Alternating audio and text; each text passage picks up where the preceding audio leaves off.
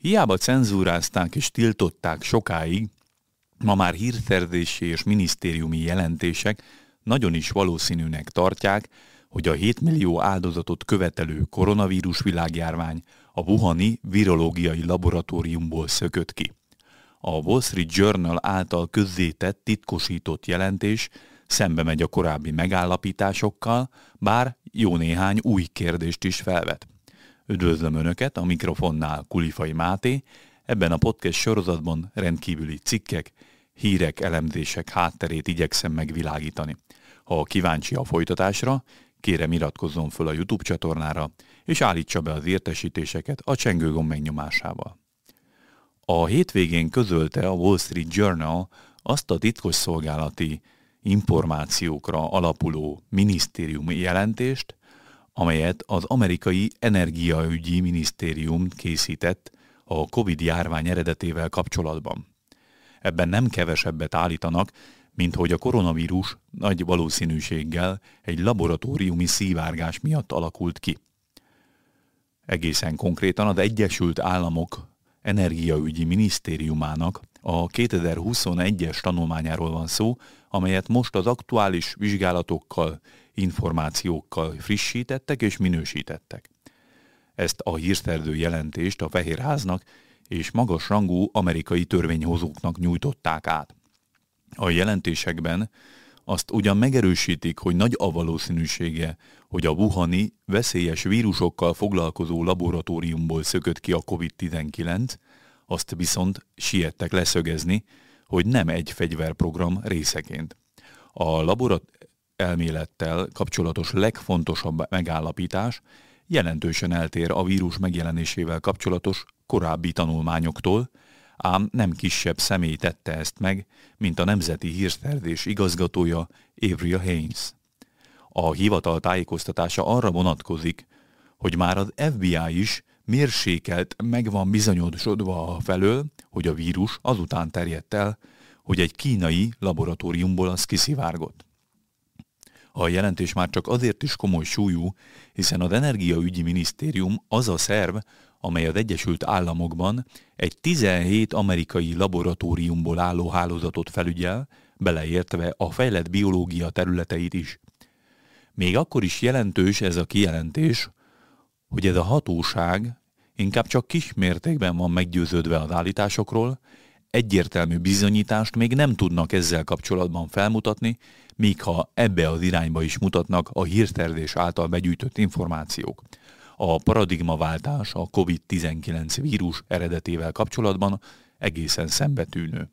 Míg a világjárvány első időszakában olyan szinten vetették el a laborelméletet, hogy a közösségi oldalakon komolyan cenzúrázták is ezeket a tartalmakat, volt, akiket az állásukból rúgtak ki, amiért ezt a feltételezést vizsgálni merték.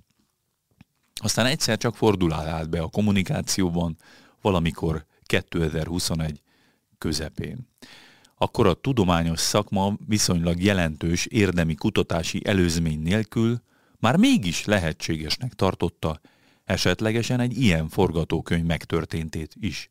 A mostani hírszerző jelentés is hivatkozik arra, hogy négy másik hírszerző ügynökség megállapításával ez a jelenlegi szembe megy, mert azok arra a következtetésre jutottak, hogy a járvány minden bizonyal természetes úton egy fertőzött állattól terjedt át az emberre.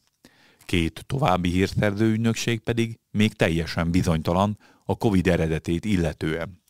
Jake Sullivan, nemzetbiztonsági tanácsadó elismerte, hogy a hírszerző ügynökségek között különféle nézetek is vannak a koronavírus járvány eredetét illetően, miközben a tudományos közélet 2021 közepe óta kezdett elhajlani a laboratóriumus elmélet felé. Az elmúlt évekre visszatekintve a hivatalos közlések szerint a Covid világjárvány következtében mintegy 7 millió ember halt meg. A most felfrissített eredeti 2021-es jelentés beszámol arról, hogy a COVID-19 először a kínai Wuhanban terjedt el, legkésőbb 2019. decemberében, amikor a Wuhani Virológiai Intézet három kutatója, akik részt vettek a koronavírus kutatásban, annyira betegek lettek, hogy kórházban kellett őket kezelni.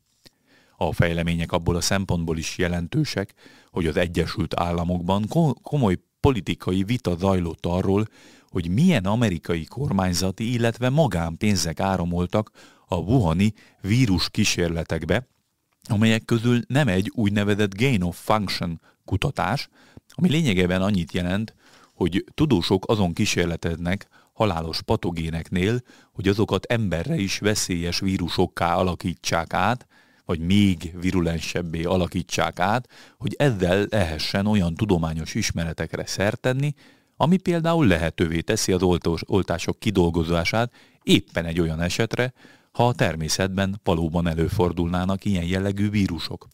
Az ilyen jellegű tudományos munka azonban rendkívül vitatott, pont az olyan kockázati tényezők miatt, ami vélhetően most Wuhanban is bekövetkezett.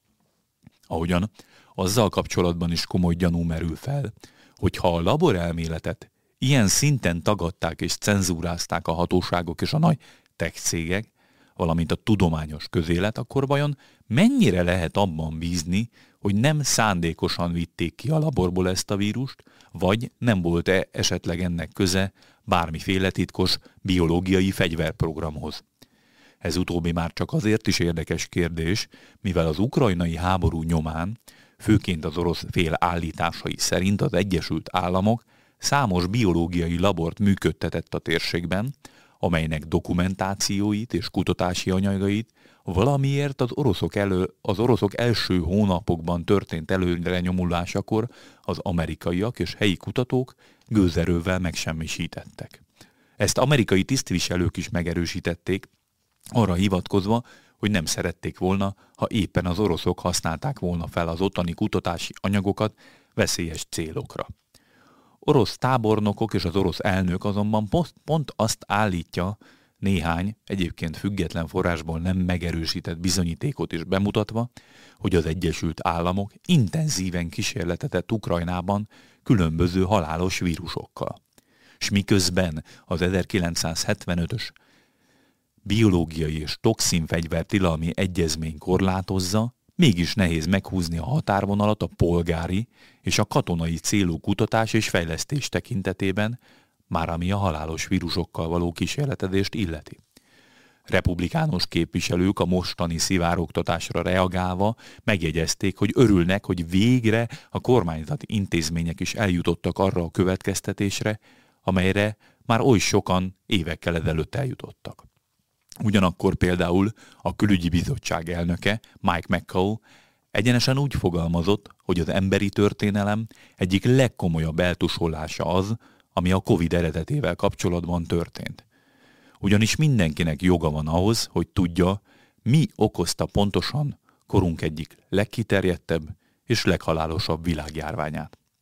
Köszönöm a figyelmüket, hogyha tetszett ez a podcast, Kérem iratkozzon fel a YouTube csatornára, és állítsa be az értesítéseket a csengőgomb megnyomásával, ha nem szeretne lemaradni a későbbi érdekes és izgalmas hírekről, elemzésekről.